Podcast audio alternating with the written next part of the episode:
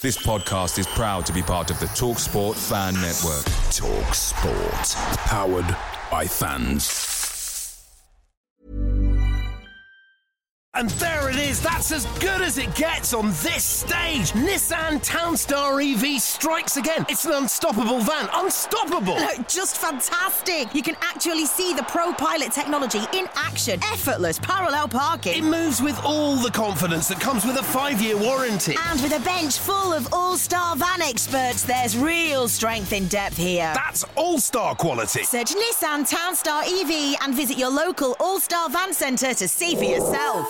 Terms and conditions apply. Five years or one hundred thousand miles, whichever comes first. ProPilot is an advanced driver assist technology. Driver's responsibility to stay alert, drive safely, and control vehicle at all times. The TalkSport Fan Network is proudly supported by McDelivery, bringing you the food you love. McDelivery brings a top-tier lineup of food right to your door. No matter the result, you'll always be winning with McDelivery. Order now on the McDonald's app. You can also get rewards points delivered too, so that ordering today means some tasty rewards for tomorrow. Only via app at participating restaurants, eighteen plus, rewards registration required. Points only on menu items. Delivery fee and terms apply. See mcdonalds dot com. Whether taking a road trip to the beach, heading to the mountains, or driving to the city, summer adventures are nonstop fun in a new Honda. But let's face it, summer trips can really add up. That's why I love the fuel efficiency of Honda. With Honda, you can save your money for other things, like that awesome keychain at the convenience store, that brand new album you wanted, or whatever else your heart desires. New Hondas are arriving daily. See your local Honda dealer and start your summer adventures today. Lift tickets, they had a good run, but now there's Epic Day Pass. Choose to ski or ride one to seven days and select your resort access to Vail, Park City, and more, all while paying less compared to lift tickets. Sorry, lift tickets. It's time for Epic Day Pass.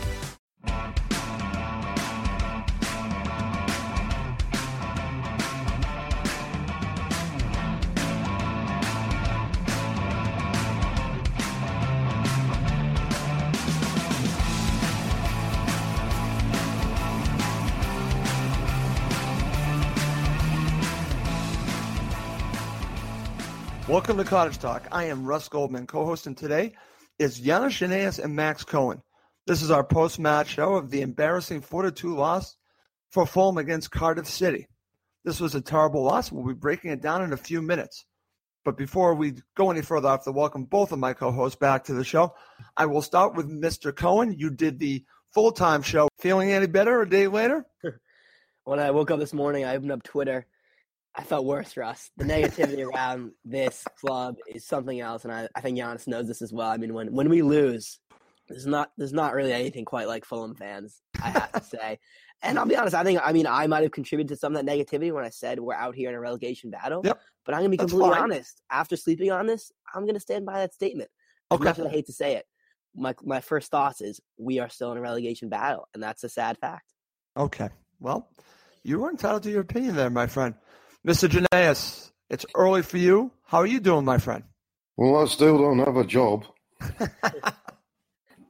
I'm good. I'm good. I mean, I watched the game yesterday, and it was, yep. um, you know, it was a bit, it was a bit train wreckish. But there's some stuff to talk about, and uh, I don't think I'd want to be a member of the Fulham squad tomorrow at practice. I'm sure. Well, I wouldn't want want to be. I'm yeah, there with you. I was gonna. He's gonna serve more volleys than Serena Williams. um, He will not be a happy camper with what happened yesterday, and uh, it wasn't. Uh, it certainly wasn't acceptable. Absolutely not, Yiannis, and we're going to break it down. And what I thought I would do, we normally use uh, what the managers have said after the match, and uh, instead of doing that, I'm actually going to save that for the player rating show, and I'm actually doing that with uh, Matt Smith, who will be making a return. Matt Smith, who I did the Coach's Corner with a year ago, he will be joining me for the player rating show. So then I'm going to be reading the comments from Slaviša after the match. Instead, I'm going to read the article, excerpts from it, from Ryan O'Donovan on football dot london, because I find what he wrote very good, and I think it's a gives us some great talking points. So that's how we're going to get going, guys. And I'm just going to read the title and then the beginning of it, and then we're going to talk about it. Here's Ryan O'Donovan's article entitled, "Gutless, Spineless, Pathetic. Slaviša Jokanović must take blame for Fulham's defeat to Cardiff. That's the title, and this is what he wrote, and I'm just going to read the first part of this. Usually after a match, I write a load of things I noticed that I thought were of interest from a game that can be discussion points after a match. For yesterday, that may have been André Schürrle's absolutely stunning strike or Ryan Sessegnon's first Premier League goal, where he became the first player born after two thousand to score in the top flight. But all that pales in insignificance after the performance that Fulham put in against Cardiff City on Saturday, as then bottom of the table side sent the club back to London with their tails between their legs. Gutless, spineless, pathetic. Usually words like these are, are hyperbole, but yesterday's performance warrants such description. Once more, Fulham's defense caused alarm bells to ring around the Cardiff City Stadium as mistake after mistake was made by every single member of the squad that took the field at Wales. Tim Ream, Callum Chambers, Maxime Le Marchand, and Denis Odoi were picked in a left-field selection from Jokanović at the back in what I imagine was picked in order to solidify a defense that was leaking goals and to deal with the threat Cardiff would pose on the break. But Neil Warnock, who told his players who would be starting on Monday in order to spend the whole week preparing for his starting eleven for the game, sent out his side to hassle and press, forcing an already nervous Fulham into mistake after mistake. Okay, I'm going to stop there. Yiannis, I'm going to go to you first. I just want to get your thoughts on what Ryan wrote here just to begin our conversation here about the match. Well, I mean, Slava can take offense to the blame for the selection. I mean, I, I would say to you that with the exception of probably Mitro and perhaps Schürrle, um, the rest of the eleven that started yesterday and the bench have reason, it could all be dropped in terms of w- what I saw yesterday. But at the same time, you know, the, the players have to take responsibility. We we looked a yard slow. Um, we looked a uh, little disorganised. We weren't reading situations. I think the fourth goal summed it up for me. You know, the cross comes Absolutely. in, the door is asleep. You know, the third goal, Ream slips, um, you know, falls over like a five-year-old. Um, and we just, we weren't at the races. And yet we did the difficult bit well. Schürrle scores an absolute one. That's right. Down. We go two one down. Lovely goal by Sessegnon. Great, great setup by, by Mitro. Um, and we've come back in the game and then um, we've shot ourselves in the foot. We, you know, I don't... Um, We're not a quarter of the se- way of the season. I'm not going to subscribe that we're in a re- relegation battle. We've had injury problems. Um, and um, this might be the catalyst for change in terms of what Slava needs to do. But I'm sure the players will have got back on the coach after the game, looked at all those incredible fans that travelled west and gone, well, this, is, this was embarrassing. And um, they have to take responsibility for the performance. It, it wasn't good enough. No, it wasn't good enough, Yiannis, and uh, we're going to break down all of the mistakes that they made. And uh, it's unfortunate how this all played out because I was hopeful going into this match. And uh, I think Ryan does a great job here just explaining exactly what happened through his eyes. And we're going to go a little bit further into the article. Max, I'm going to go to you next. But before I do that, I'm going to read another excerpt from his article to just to continue this conversation and get your thoughts of what Ryan wrote here. This is what he wrote. Yesterday, a lot of the blame lays at the feet of Jokanović. Regular readers of mine will know I back him to come good. Only hours before the four to two defeat on Saturday, I wrote a long read on how I think he's still the right man for the job, and that's an opinion I still hold.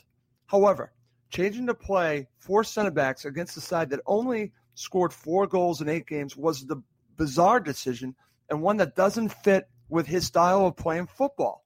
The decision to substitute Jean Michael Seri off and bring on Floride and change formation was questionable for me, too.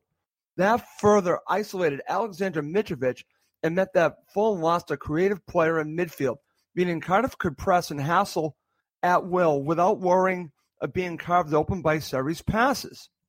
And while the feeling is that the head coach is largely at fault, I don't believe the players should escape without getting their fair share of criticism.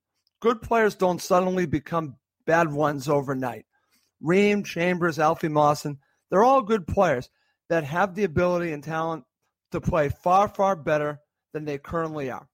Okay, that is from Ryan O'Donovan from his article. I want to go to you, Max, because some of these talking points that I just read to you, we've talked about, and it, it's funny because I was reading a little uh, of the tweets that Mike Gregg, one of our co-hosts, was talking about, and he actually was surprised by the approach to basically play four center backs. I'm paraphrasing what Mike tweeted, because this is a team that we should be getting back to what he wrote, Yoka Basics. This was not the team to really get overly defensive against. I'm curious your thoughts on that. I, again, I'm paraphrasing a little bit of what Mike's talking about here, but was the approach wrong to be so defensive? Well, I'm going to look at, look at it this way. What was the alternative? You play Sessegnon left back and Christie right back and leave, um, I guess, Mawson and Ream or Odoi and Ream as center backs? Is that any better? Is that worse? I, I think we do have to take into account, listen, I think Slaviša made mistakes, but I think people are being too harsh on him with regards to the back four selection. Okay. Clearly, I, I wouldn't have selected Chambers at right back, but then again, when I'm saying that, are you really going to put Christie at right back as well after the horror show at Arsenal and this horror show at Everton and everything we've seen from him this season? Really, like, this is to the point where I kind of going to agree with you guys to say, listen, the injury problems here are really affecting the back four. You you can't blame Slaviša when he's faced with a, with a Callum Chambers or Cyrus Christie at right back. No Premier League manager should have to make that decision. And if you make that decision, it's going to result in a bad defense no matter what no matter what you're going to do. So you could argue going back to the basics and playing, you know, the attacking fullbacks, you know, as we did last season with Fredericks and Target, and try to put Christie in that role. That could have been slightly better. But okay. Even so, I think we'd probably be even more exposed and and, and play just as shaky if Christie, Christie was in that role. So for the back four, I can't really blame Jokanović that much. Okay. Okay, fair enough. Yeah, so I want your thoughts on this because this is something that stood out for me. We'll, we'll talk about the starting eleven in just a bit. But um, I was surprised to see the back four, like I said, basically four center backs out there. And Max makes an argument of why he potentially did this. And to Jokanović's credit, he's not afraid to make changes. He made a change here. I don't know if it was the right change. Obviously, he was trying to fix a problem, and it didn't work. So I, I want your thoughts about this situation with playing these uh, four center backs, two of them being fullbacks. Well, Cyrus Christie had a very good, very good game for uh, Republic of Ireland. In he did. Although that was certainly midfield, but I mean, I wouldn't obviously put him there, but he probably came back with full of confidence. You could stick him in at right back. I have to say this um, publicly: I, I, Callum Chambers to me is terrible. Well, he was horrible in this game. And he has been horrible. horrible. And he's been horrible. I mean, and I, I, there's no, there's no. I, I'd actually like to rename him Echo Chambers because you can't see him and you certainly can't hear him. Yeah. Um, he's just, he's been awful. And then when you've got a player who's playing as poorly as he is, you've really got three defenders. Um, I mean, it, Alfie Mawson, when he came on, I don't know, there was a, there was a lot that was just all over the r- ruddy shop. But at some point, You know, at some point, um, you could say, okay, they're four defenders playing, you know, four centre backs, but can they not? Can they not defend? It doesn't matter if you're a left back playing, you know, if you're a left-sided um, centre back playing Robert. Do you not know how to defend? You're still a defender. That's right. And they just they tore us. Um, they really tore us to ribbons. Um, the, the the midfield didn't do us any favours. Nope. Um, I thought defensively we were we, we were. A shambles. I felt actually sorry for Seri because um, I scratched my head as to why he was subbed. I thought K-Mac and Johansson were having a mare out there. Oh, I thought they were horrible too. I mean, you could have taken I mean, off any of the three midfielders. Yeah, they were yeah. all terrible. Yeah, and you put you yeah, pick you your poison at that point, honestly, because they were all poison. That's right. And you know what? You bring Sessegnon and you bring my friend Mister Ite on. I mean, and then, you know, you got Boo Boo Camara, who could have could have made a difference out there. At least he'll bully the bollocks out of Morrison and Bamba. But no, he's sitting, he's parking his bottom on the bench. Okay, fair enough.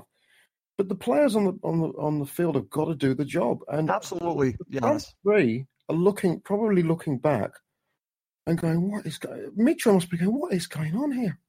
What what what what is this? You know, the, the, we can't tackle, we can't head. We can't pass a ball. We can't keep possession. You know, it was poor. And, and that's why I think tomorrow's training session, Slava's going to rip. He's going to be, there's going to be some hairdryer treatment coming out. He might even call Sir Alex say, can you can I borrow one of your hairdryers? Come down. Honestly, help me out. It was it was it was it, against a team who were up for it. And they were going to be up for it, not just because it was bottom of the table clash, but because all the money we spent that, that's made us a target. Let's be honest. Sure. But at two-two, I thought we were well in it, and then all of a sudden, slip, fall, goal. And and then it's it and I'm, I'm looking at my wife. I'm going. I started laughing because I mean, what else are you going to do? It was um, it was comical stuff and uh, absolutely honest. Yeah, it was. It was just. It was one of those days that and, and then to see Jazz Richards.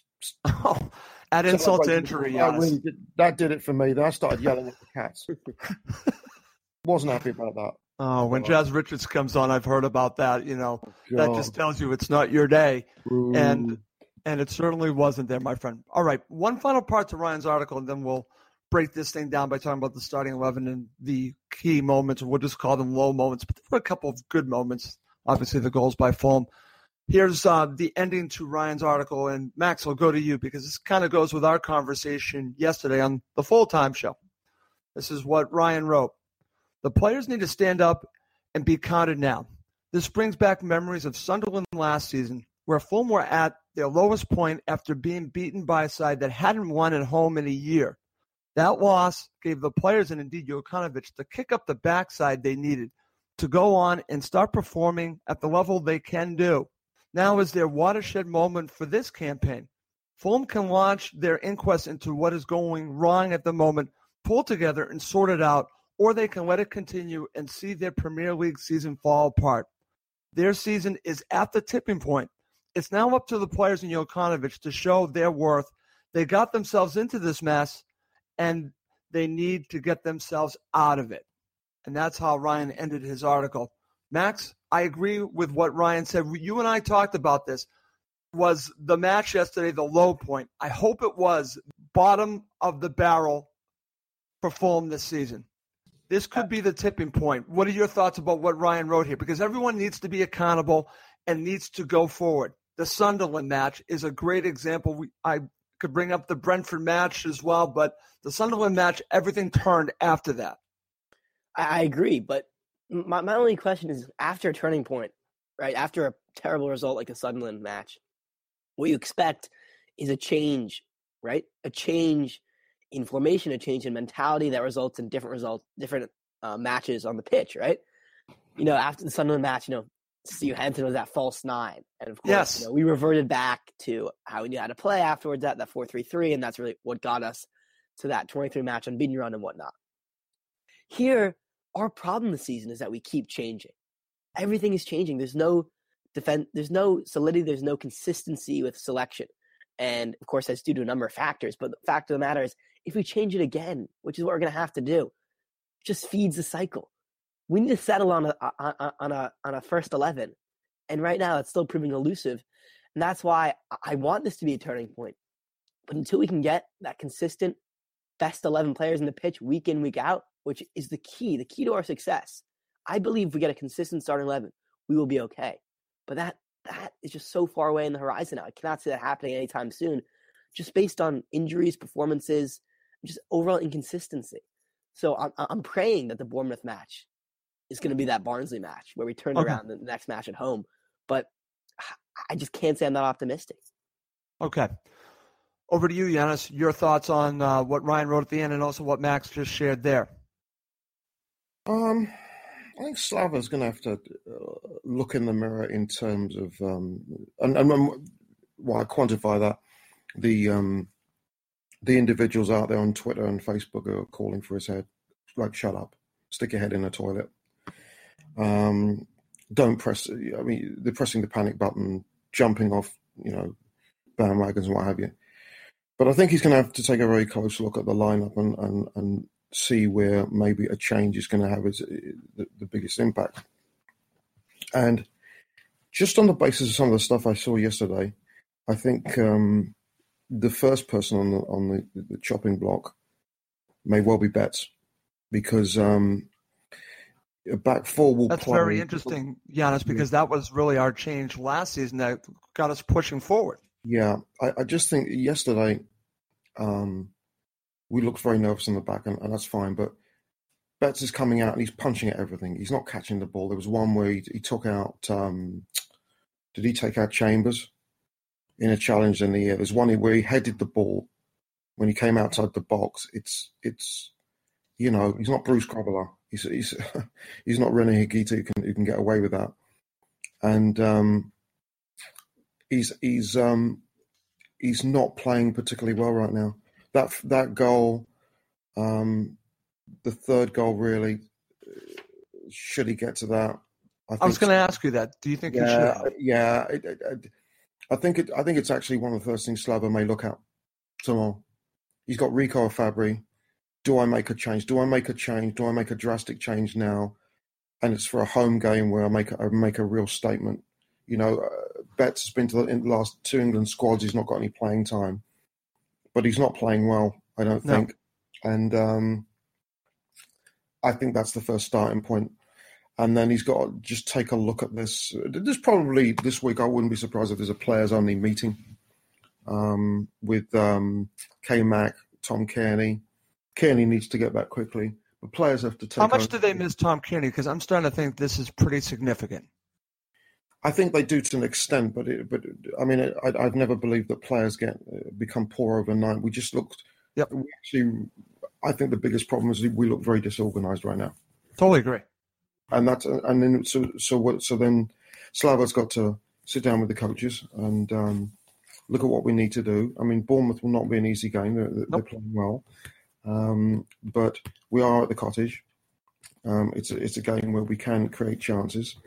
Um, you know, it, it, it, he has to somehow find a way to inject some sort of you know. pace in there, um, some sort of uh, composure, balance, um, making sure we're dropping in numbers. Because our defending was calamitous yesterday. It wasn't good enough. It's horrific. I'm not going to say it's you know, relegate. I won't do that because we're all going to, you know, two. We're, look, we're three points away from thirteenth. It's, it's, I think it's, it's. I agree with that. Yeah. So, I mean, that's why, you know, it'd be, um, you know, sort of. You know, I'll be I'll be low key about it, but uh, I think the first thing is we have to look at the back and and, and Betts, and um, you know, Slava Slava has done an incredible job here, and he, no one is going to take this harder than he will, and uh, he deserves all the, you know, he deserves all the um, the patience that the, the club will give him, and. Um, but uh, it was a, it was a low point, but every season has to have a low point. We've, you That's know, right. we, we've yeah we've had ours, and. Um, You See, know, I think this is rock bottom, Yiannis. We'll find out if I'm proven right, but I think this is rock bottom where then you can build from that point on. That's why we're talking about bringing up some of these matches from last season, the Sunderland match.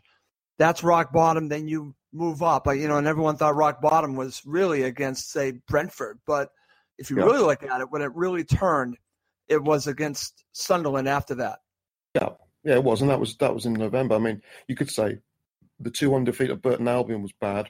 That too. You know, my friend, my, my good friend, Kyle McFadzian. oh, um, that, was, that was horrible too. Yeah, it was pretty horrible. But um, you know what? There's time, and there's a week yep. between games, and he's got a full squad this week. Unlike that's where the international break can really screw you up. We we had ten, ten players, was it, missing on international duty? Yes. We had twelve players available for practice for two. That's that's not fun.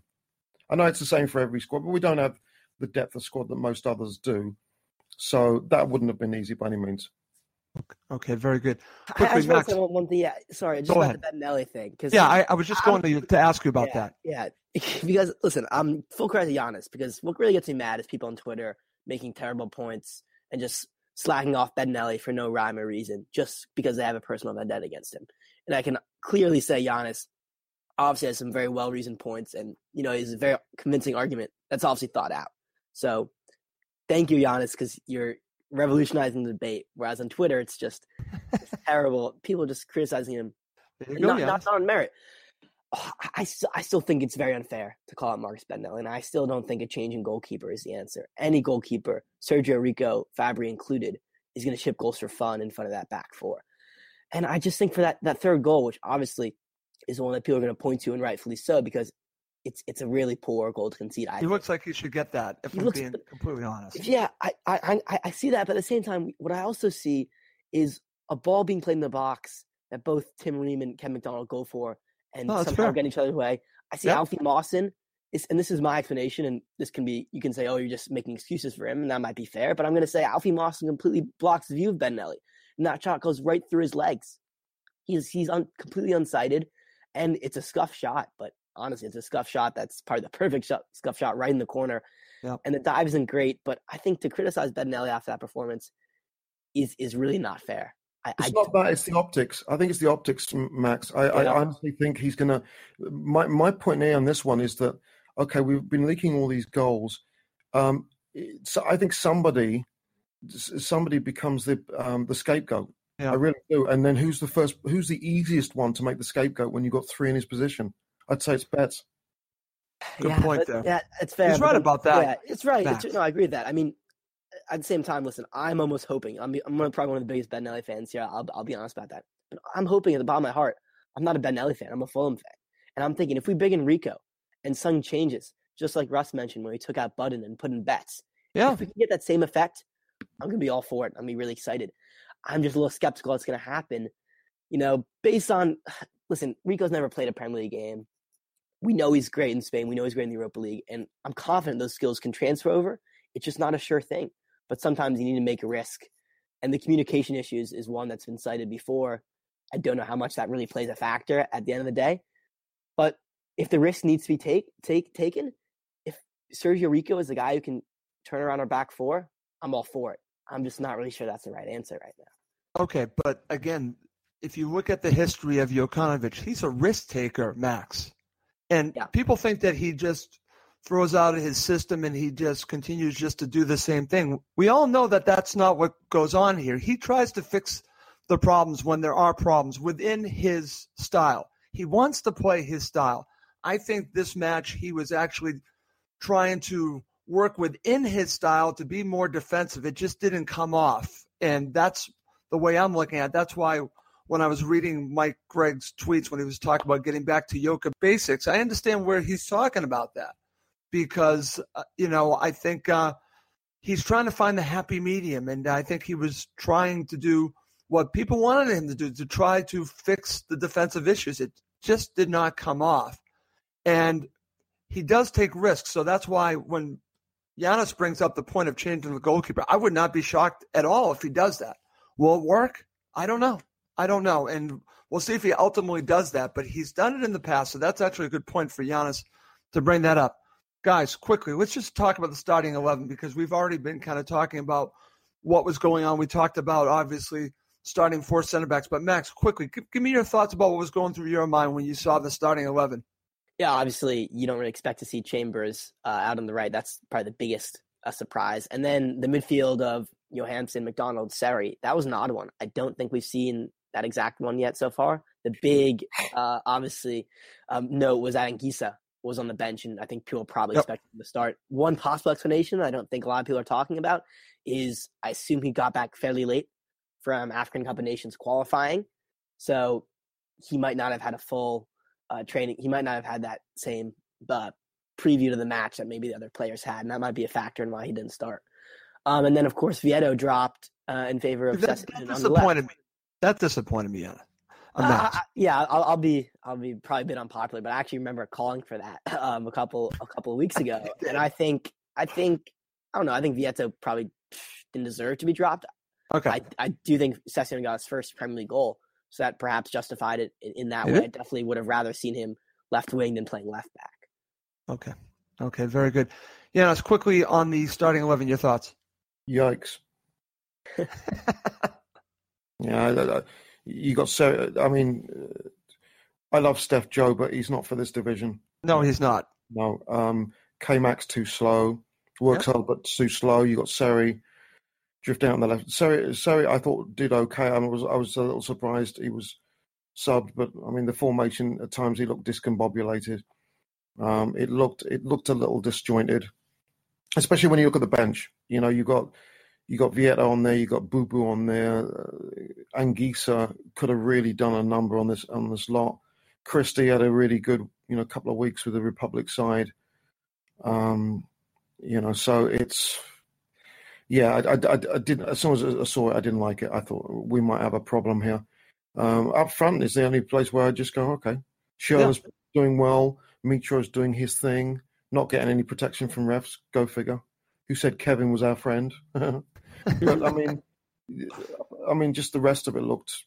You know, they scored four, and they could have they could have scored ten. Oh, and that's and that's really worrying. Yeah, Yiannis, you know, it's funny. I keep going back to some of Mike's tweets. Here's something that I remember that he tweeted about. This goes back to the starting eleven and the formation. Is when you have these center backs acting as fullbacks. Well, you don't have that wide game. I think that was a problem yeah. in this match. Yeah, yeah, but too narrow, too too narrow, and and that's not our, and that's not our game anyway. Our game is to stretch the field as, as much as possible. It's a fair fair sized pitch down in Cardiff. Why are we playing so narrow? I I, I um. I want to bring that up now. Yeah, and I I just I'd be curious to hear. You know, I, I applaud Slava for taking making the changes to try and you know th- um, ask different questions of any team, but I'd be curious to know why he decided he was going to narrow the field against, against a team like this. What, do we need to respect a team that has Sol Bamba in it? Right, really? I mean, it's, you know, as an example, they're they're they're you know they're, they work hard. They're a plod team, you know, whether it's you got Manga or Arta or Reid, Josh Murphy, Gunnarsson. I mean, look, the well, long we didn't throws. Attack them enough, Yiannis. Yeah, we yeah we just we paid them too much respect and. If it's Man City up at City Manchester Stadium, yeah, I get it. Or even Arsenal. Yeah, but not but not away to Cardiff City and their bottom. Right. You know, it and is, that's and, and that's the curious part of this, and that was also something that Mike was tweeting. That he can understand going with those four players, but not against Cardiff City. I, again, I'm paraphrasing what Mike was tweeting. I don't have it in front of me, but that's what got me to think about this, Yiannis. Ooh, yeah. who, who do you guys have played in, in, instead? Of, of? I mean, so Christie and Sessegnon, would, would those have been your fullbacks? And then put Vietto in the front three? That's what I would have done. That's just well, me. Well, I think with Christie, I mean, Christie came back. Christie was buoyant. I mean, he, he came back and um, he'd had a very, couple, a very good couple of weeks. And, and the Sessegnon, you're right, but then... You know, you, we don't we don't have uh, we don't have Joe Bryan available, obviously, um, and we don't have uh, Fulham. You know, Manchester. So what do we what do we what do we do? Um, I just oh, it, it, to be fair to Slava, he must he must be headbutting walls right now because he, he must be. How's it possible we can't defend? I know. We can't be this surely this bad. And we are, we do. It doesn't, you know, I don't agree with this nonsense about uh, sack Slava, jump into the River Thames, we're going down, we're in a relegation battle. But I will say that we look defensively, we look poor, we look disorganised, and we look like a bloody rabble. So I think that um, you're right, Max, he's sort of restricted. But, but you know, Christie is a right back. I mean, Christie defending against Arsenal and City is different for Christie. Defending against Cardiff City, Callum Chambers is like a lump of coal. Max, Except- let me ask you this. Would you rather have Callum Chambers as your right back against Murphy, or would you yeah. rather have Christie? Yeah, and no, it's, I it's can't believe point. I'm going to say this, but I'd rather have Christie. Yeah, but I mean, yeah, I'm going to say Christie too, but the fact of the matter is, even the fact that we're having this conversation shows how tough of a position Slaviša is in. As I said, no, no Premier League manager should have to choose between those two terrible options, right? And yeah, then, yeah, agreed. So, so here are the, here, here are the two right. reactions to that, right? Someone who doesn't know anything about Fulham and just loves to, you know, crap on Fulham from the media, which is what we've heard so much of. Oh, they spent one hundred million pounds this oh, summer. How many times am I going to hear that? It's idiotic. It's idiotic. But the fact that we we, we got it right back. We have Timothy Afonso-Mensah, and he's injured. And we also got Christie in, in the January transfer window.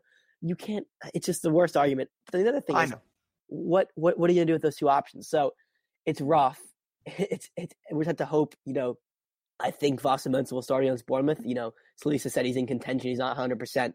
You know, I think he learned his lesson. Don't rush players back who aren't one hundred percent. Tom Caird against Everton. You know, t- don't do stupid stuff like that again because it's gonna be out longer, which we always seem to do. But that's not really the point. It's just with all this whole uh, debate over the selection, it just shows how unlucky we have been and the tough choices Slaviša has to make. It's a good point, Max, because it's not easy to try to fix the problem when you're dealing with not your first choice at positions, and that's what you're dealing with. Listen, when Mensah's, Fosun Mensah's back, he'll be your first choice right back. I do think that Joe Bryan will be your first choice left back. I know people aren't that thrilled with him, but I do think that he will be your left back, and I think he's serviceable, as I've said to people. That's just my feeling on it. Give the guy a chance. He hasn't played enough. Just give him a shot, and I want to see what he can do when he's playing several matches, not just the situation that he was brought under. He came in on the last day. He had no preseason with Fulham, and you got to give the guy a chance. A lot of these players, and that's also part of the problem, is that we have all these players that were added at the last minute, and we're doing it on the fly, and Slaviša's dealing with that, and uh, it's tough. But again, he deserves blame for this loss, like Ryan O'Donovan said, but the players do as well. It's a difficult situation right now, and hopefully when players come back, things will change a little bit, and that's what I'm hoping, and, and uh, we'll have to wait and see. But, guys, can't waste any more time. We have to get to it, even though it's going to be difficult. Let's break down the key moments. I'm going to focus on pretty much the goals here to get us through this. Let's start with the first half, and, Max, I'll start with you and just tell you just quickly that I want to give Cardiff City credit because they kind of gave us a taste of what this match was going to be like very early on when you have the opportunity from Murphy. Nice save by Betts in the fourth minute. That was the f- first time that I had a feeling, oh, we might be in trouble here because of the situation with Chambers and Murphy. That got me worried there, and that was early on. But I won't say out of, of the blue, but then you have a wonder goal, Max, by André Schürrle. And this is one of the reasons why I have hope for this season, because you have players that can pull off goals like this. And this was a special goal. Talk about the goal in the eleventh minute. Yeah, I mean, sometimes he reminds you he's a World Cup winner and sometimes just goes missing. And this is one of the occasions when you can see why this is the guy who assisted the World Cup winning goal, you know, just four years ago. There's nothing on when he receives the ball, you know, thirty-five yards from goal. And he just makes a, a beautiful goal out of absolutely nothing. He cuts inside. And, you know, I was actually urging, I was like, I was saying shoot right right before he's going to shoot just because, you know, Schürrle, if he has an opportunity, a goal, he's going to take it no matter where it's from. And when you shoot enough, you score some superb goals like that. And Etheridge had no chance. It was probably definitely better than the Seri goal, I think, against Burnley. Definitely our goal of the season so far, I'd say. And But it was weird because it was totally undeserved. I, I'd say it was probably our first or really second real opportunity at goal in the match. Cardiff had really penned us in our own half for the opening ten minutes. At the score like this, you're almost thinking, great, this might be kind of an old-fashioned last season Fulham smash and grab. Um, and then just a couple minutes later, we saw it would be quite different, in fact. Okay, very good. All right, Yiannis, over to you. We have another opportunity from Murphy in the fifteenth minute. Again, he was a the danger guy, it seemed, the mm-hmm. entire match. And then in the sixteenth minute, you have the goal by Murphy, and this is something that I wrote down that I definitely want to talk to you about because this goes back to what you were talking about earlier about Callum Chambers. How the heck does he have so much space down that wing to do damage and score this goal? I'm curious your thoughts on this. Well, it, Chambers had um, Ch- Chambers um, had the reaction of a lump of coal in water, um, so he was glued. And then uh, he just, that was, it was, it, it's funny. I mean, I, I was fuming. I was effing and jeffing in the living room watching it. He was so slow in, in terms of picking Murphy up. And it was, it was a poor, poor goal. But then I had to have a good laugh when, um, you know, Chambers got the mercy, mercy substitution at half time. You know, it was, it was uh, if if I was a vet, I would have got, I would have anesthetized, anesthetized him. Is that a, is that a word?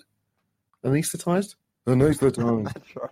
Uh, yeah, I got the anesthetic out a little bit earlier. I mean, it was, but it, it was, it was symptomatic of our our lack of speed of reaction. We were defending like slugs.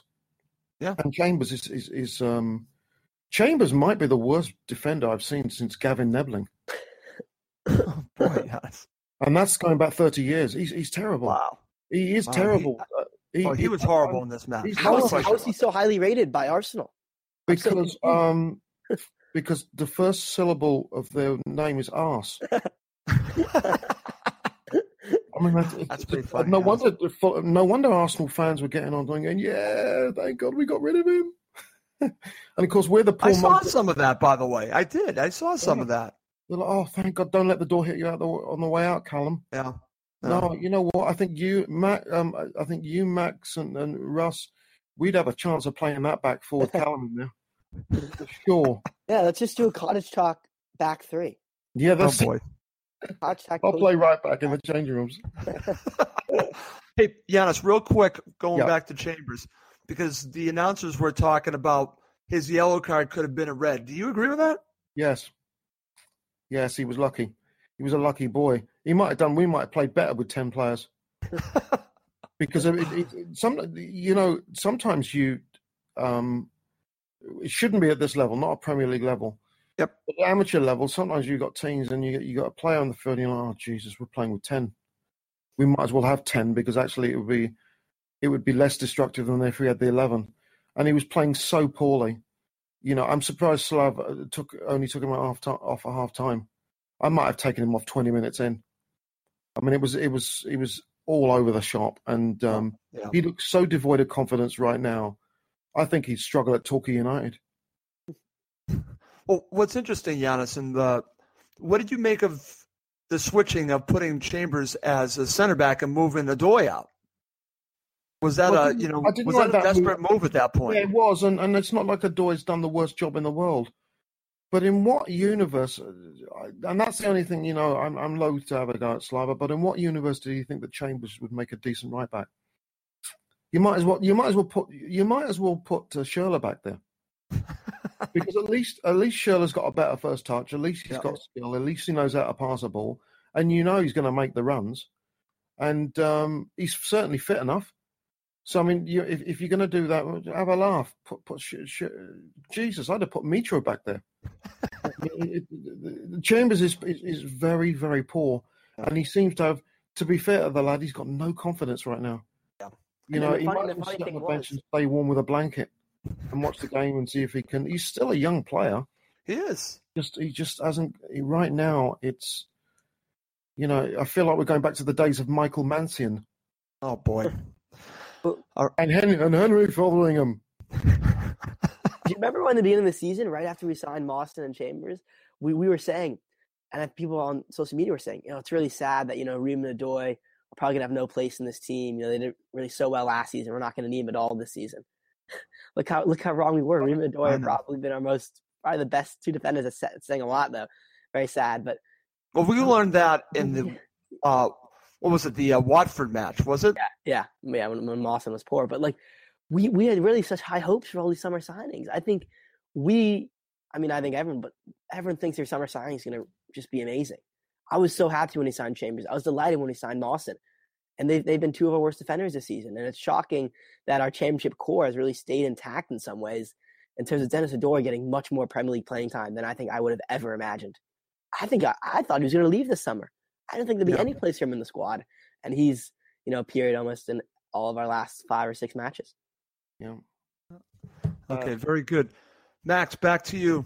Have to talk about the unfortunate goal that Fulham gave up in the twentieth minute from Reid. Let's talk about this calamity.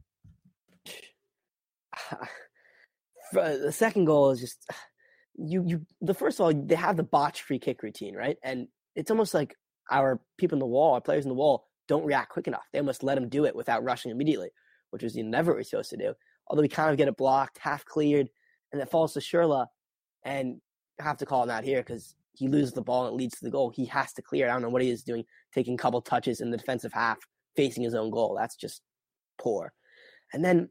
What is Ream doing? The ball goes to his foot, and instead of clearing it, he just kind of almost really plays in Bobby Reid. It's a great through ball to Bobby Reid. Fair play to Ream. Really good vision. Yeah. And then, you know, Bettinelli comes off his line, but can't really get there in time. And it's just a goal out of absolutely nothing. It's That's probably one of the worst goals we conceded in some time, because that's just an absolute horror show from start to finish. It was.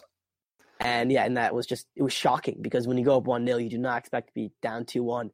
In a matter of minutes. Well, that wasn't the most shocking goal, because I think the goals in the second half uh, are actually worse, but we can argue.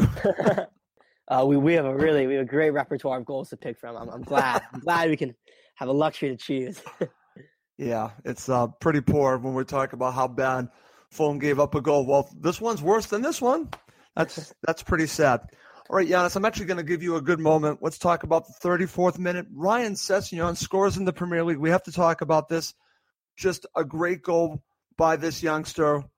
Makes the uh, the match two two. And uh, it's funny. I'm, did Fulham deserve to be a two two at this point? I don't know. But I'll take the goal. And congratulations to Ryan Sessegnon here. Oh, that was a super goal and super. It was a lovely move. And, and that, that pass by Mitro was, dare I say it, delicious. Fantastic. Yeah, and it was a lovely, lovely finish. And that was, you know, um, had we got a draw on the basis of the Titanic um, Kate Winslet shenanigans, you know, we'd have said it was daylight, nighttime, dusk, dawn robbery. Uh, it was a nice goal, and it showed that the quality we've got. Um, but and that's where we are going to worry teams. That's where teams are just going to, you know, have to be wary of what we do on the break and the skill and the speed we've got. The problem is if we defend like that, then um, any, I mean, anything's possible. Um, but it was a lovely goal. And at that point, I thought, you know what, maybe we, we could nick this, but unfortunately it wasn't to be. It wasn't to be, my friend. Actually, uh, Ryan Sessegnon almost had an opportunity late on in, in the first half, uh, but you have to give uh, credit to uh, Neil Etheridge there, and it didn't come off. But let's now move to the second half, and th- there aren't many good moments for Fulham here. Let's talk about first that Alfie Mawson comes on for Chambers, like we're talking about. That was a move that maybe should have had, happened even earlier, but it happened at the beginning of the second half. Then you have a shot by Ryan Sessegnon in the fifty-sixth minute from a Fulham perspective. Yiannis, I have to go right back to you because this is right in your wheelhouse. Let's talk about the decision to bring on Floyd Ayite and take off Seri. Oh, oh that, that, that really pissed me off. That pissed me off. I turned around to one of the cats and said, look, oi, get get changed. You're coming on soon. Floyd bloody Ayite. Floyd freaking... Oh, oh. You know, it, it, let, let's let's be honest. It, if if our midfield had been that poor, and they weren't very good, you telling me that Seri was the worst the worst of the three midfielders? No. No. And, and well, he wasn't good, going, but the other two, come on. K-Mac was K-Mac was truly terrible. And he was our captain. And Steph Joe, well, it was a sort of game that he's, he'd like because it, it had some physicality about it and some gumption and, and what have you. That's fair enough.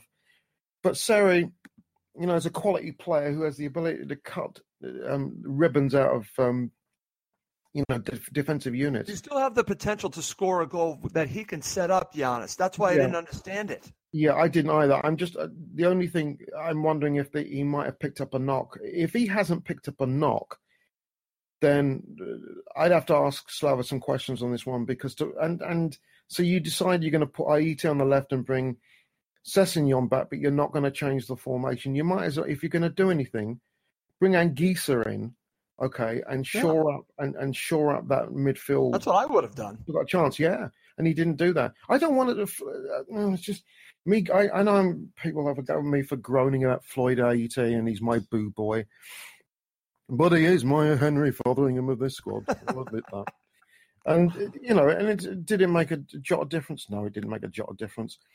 And we really needed to sort of um, show up in the midfield where I thought we had, if we were going to do anything in this game, we needed to relieve one of the poor three-legged donkeys that were playing out there. And you know, greatest respect to K-Mac and Steph Joe, but it wasn't happening for them. And um.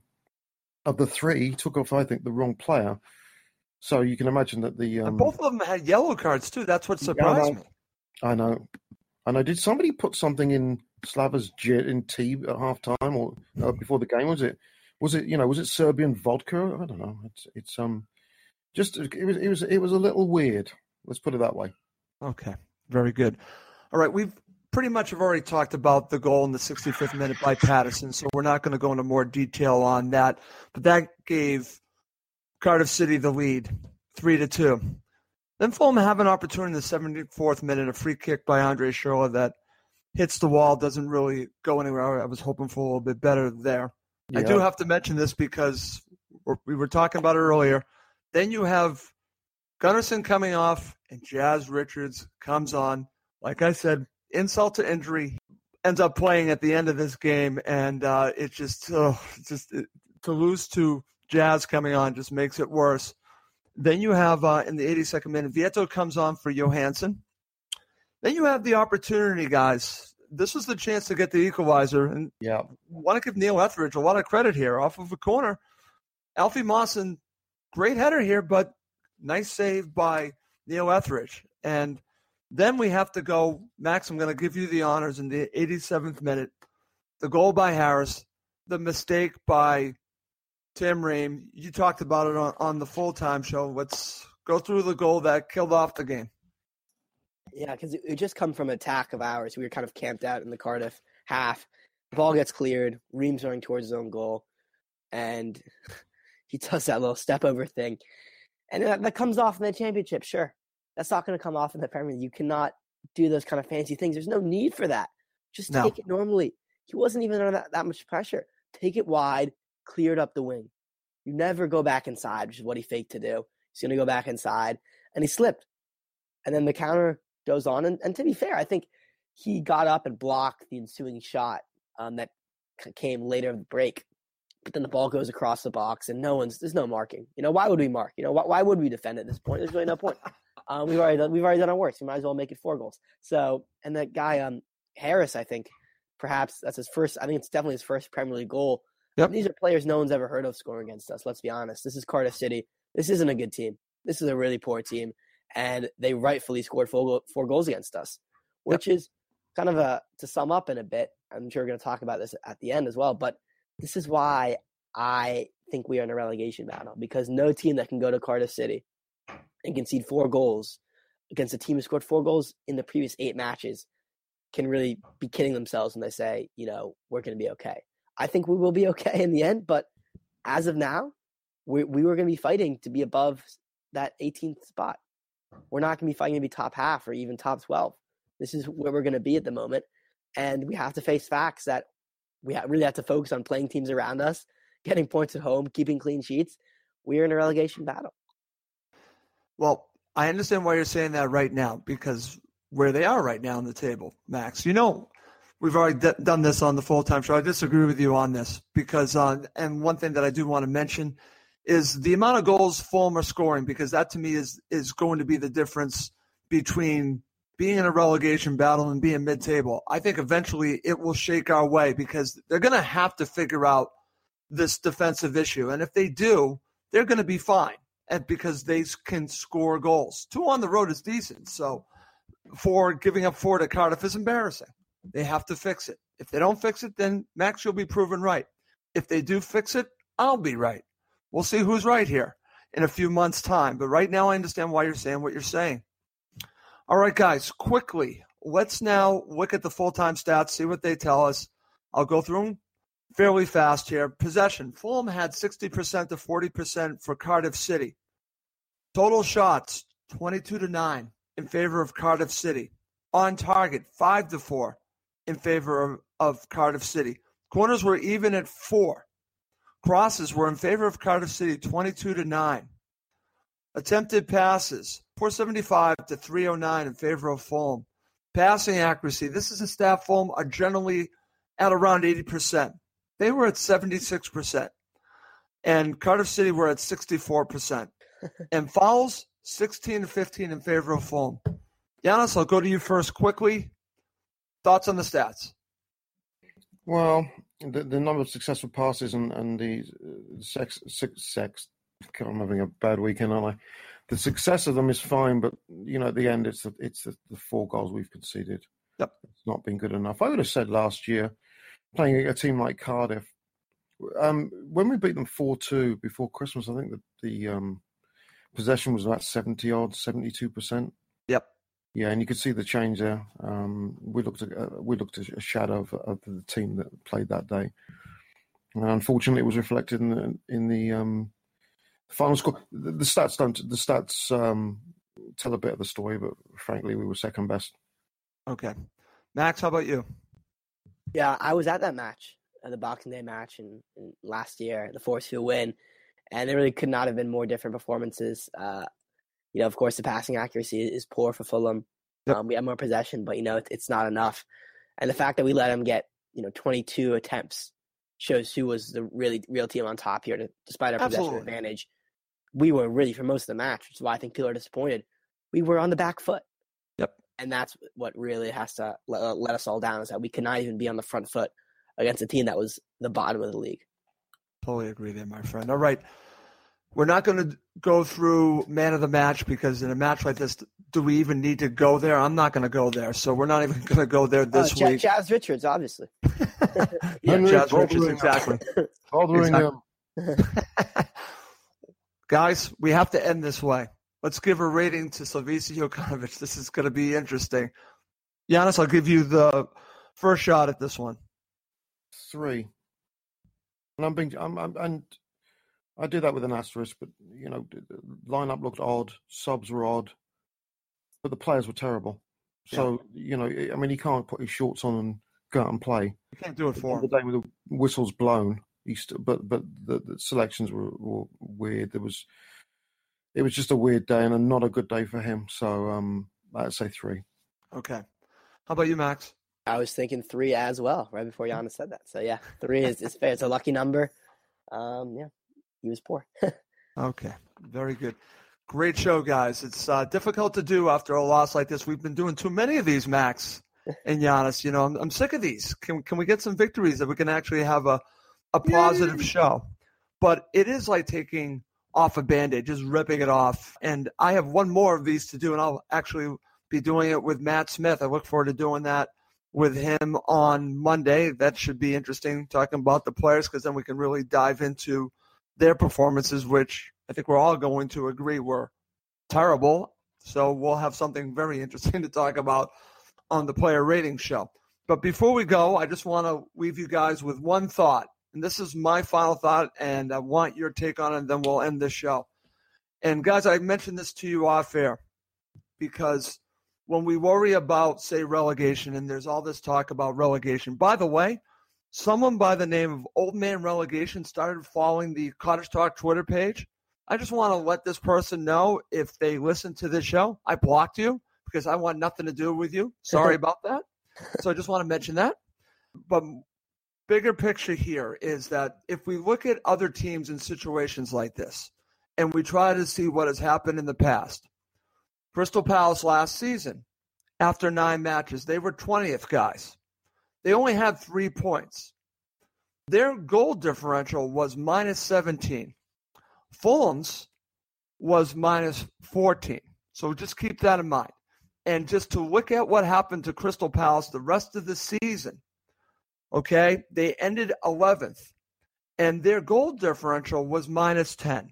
So they only went down seven goals from that point on. Goal differential is interesting because this is one of the things that I, I was surprised. When I looked at the Premier League table at the end of the season from last season, so many teams are in the minus, and that surprised me. And, Yiannis, I want to get your thoughts on me bringing up Crystal Palace and also – the fact that all of these teams, and I'm looking at minus twenty, minus thirty, minus sixteen throughout the season in the Premier League. Has the league changed to the point where teams in mid-table, that we can be seeing several teams once again being in the minus when it comes to goal differential? Yeah, yeah. I mean, we, we, I mean, look, we're, we're currently three points off thirteenth, and um, when yeah. you play teams like um, City and Liverpool and Tottenham, you're probably going to get bashed. And we um, and we have. Burnley aren't a bad side, and they got walloped yesterday. So um, yeah, I, I, I agree. It's um, the nature of the beast. You know, before the start of the season, if we had a goal difference of minus one hundred sixty-four, the main thing is that we finished seventeenth. That's right. That's really the bottom line. And um, unfortunately, when the Premier League started compared to where it is now, the haves have so much more than the have-nots. See, that's one one of the things that I came to the realization when I looked at this, that it was it's a completely different Premier League that we left in two thousand thirteen, Yiannis. It's even more competitive. Yeah, it is. Yeah, it is. And and teams have so much money, and and you know, teams can um, players on the bench and reserves can probably put out a good, as good a side that can finish mid-table. The top teams can. Yep. And very, very good players don't get the chance. Um, don't get the chance to get any playing time. So, you know, for um, for every one of us that laughs at Jazz Richards, Um, you know, th- th- that's symptomatic of the sort of players sometimes that you'll get at, at yep. our end of the table. Yeah, whereas at the top end of the table. But um, me bringing up Crystal Palace, does that give you reason for hope? Because you look at them, I know they have Roy, and we know a good job that Roy can do. But even Roy struggled to get that goal differential down. Yeah, yeah, it, it does. It's just a matter of, you know, you, you could lose on seven nothing and win the next one one nothing. It's still better than getting two nil nil draws because you get three points more than two. The only thing that worries me about that is... Um, You know, uh, Slava should be part of this, and I believe he will be. But will, at what point will the Khans maybe pull the rug? Well, I, I hope don't they don't. Uh, I'm on record saying that if they do it, shame on yeah, them. They should not do it. Giannis. We're hearing, my we're hearing the little rumours of, of um, Sam Allardyce out there now um, because he's out of a job, and would Sam be the sort of person that could come in and shore up the way that we play? Um, well, I don't doubt he, he, that he couldn't. He could, um, but. Is that what you want? Slava's, you know, brought us all this way. Yep. I think he deserves the chance to at least carry on with us. I don't, I, I'm not one that, uh, you know, this thing about, uh, you know, get rid of Slava. I think it's absolute bloody nonsense. But I do think we we've got we've got a lot of problems right now that we've got to we address. Do. And um, oh. I think we, um, I think tomorrow's going to be. I mean, to be a fly in the wall down at Motspur Park tomorrow, that would be very interesting. Totally agree. Max, over to you. One other thing I want to mention while I was uh, talking to Yiannis, I, I went back and looked at the Premier League table, how it ended last season. I can go all the way down to seventh with Burnley that has minus three goal differential. Everton, minus fourteen goal differential at eighth. And it goes on and on and on. It goes all the way to seventh, Max. And this surprises me because I remember Fulham back in their heyday, you know, again, they would either be close to zero or a little bit above that, if I can remember correctly. And when I notice all these teams at a minus goal differential, I'm realizing this league is different. It, it league is different, but one thing I'd say is, although that, that kind of stat is comforting, one thing that's not comforting is that for the past, you know, however many weeks, we've been saying, listen, we're going to be fine. There's so many bad teams in the Premier League. There's so many, there are at least three teams worse than us. And first on that list, we've always said, Cardiff City are nailed on to finish twentieth. And we just got beat by them four two. I know. So that, that, that that's why my optimism is kind of dissipating. Hopefully, I can get something next week against Bournemouth to change my mind. You know okay. me, Russ. I am the optimist. It takes a lot to get me pessimistic. But losing four two to Cardiff. What happened to Optimist Max? What happened to him? four two to Cardiff. That's going to do the trick, mate. I hear you, man. But listen, the fact that I can point out Crystal Palace to you, and also Leicester City a few years before that under Nigel Pearson, it should give you hope that things can get better, that it's not dire after nine matches. There is hope. I'll, I will say that. There is hope. I just need to see something from this team to give me more I know. hope. Just I know. You want, you want a sign. You want a sign that things are changing. I, I get it. All right. Great show, guys. Fantastic show. It's always good, like I said, to just get through this. We've done it. I feel better. I hope you guys feel better, but let's wrap this up. For my co-host, Yiannis Zenaeus and Max Cohen, I'm Russ Goldman. Thank you as always for listening to Cottage Talk. Whether taking a road trip to the beach, heading to the mountains, or driving to the city, summer adventures are nonstop fun in a new Honda. But let's face it, summer trips can really add up. That's why I love the fuel efficiency of Honda. With Honda, you can save your money for other things, like that awesome keychain at the convenience store, that brand new album you wanted, or whatever else your heart desires. New Hondas are arriving daily. See your local Honda dealer and start your summer adventures today. You had to know that when Wingstop set out to make a crispy, juicy chicken sandwich, they wouldn't make it in just one flavor. They'd make it in all twelve, like lemon pepper, mango habanero, hickory smoked barbecue, and O G hot. So why have one new favorite chicken sandwich when you can have twelve? Try the new sauced and tossed Wingstop chicken sandwich today for only five forty-nine at Wingstop, where flavor gets its wings. Valid for a limited time and available at participating Wingstop locations only while supplies last. Price subject to applicable taxes and fees. It's the ninetieth minute, and all to play for at the end of the match. All your mates are around. You've got your McNugget share boxes ready to go. Your mates already got booked for double dipping, and you steal the last nugget, snatching all three points. Perfect. Order McDelivery now on the McDonald's app. Are you in? I know I'm in. at participating restaurants. eighteen plus, serving times, delivery fee, and terms apply. See mcdonalds dot com.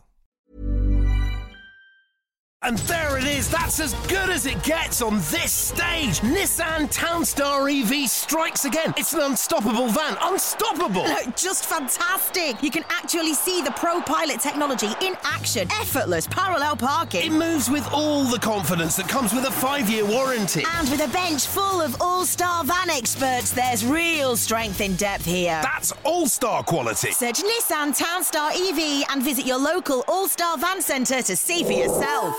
Terms and conditions apply. Five years or one hundred thousand miles, whichever comes first. ProPilot is an advanced driver assist technology. Driver's responsibility to stay alert, drive safely, and control vehicle at all times.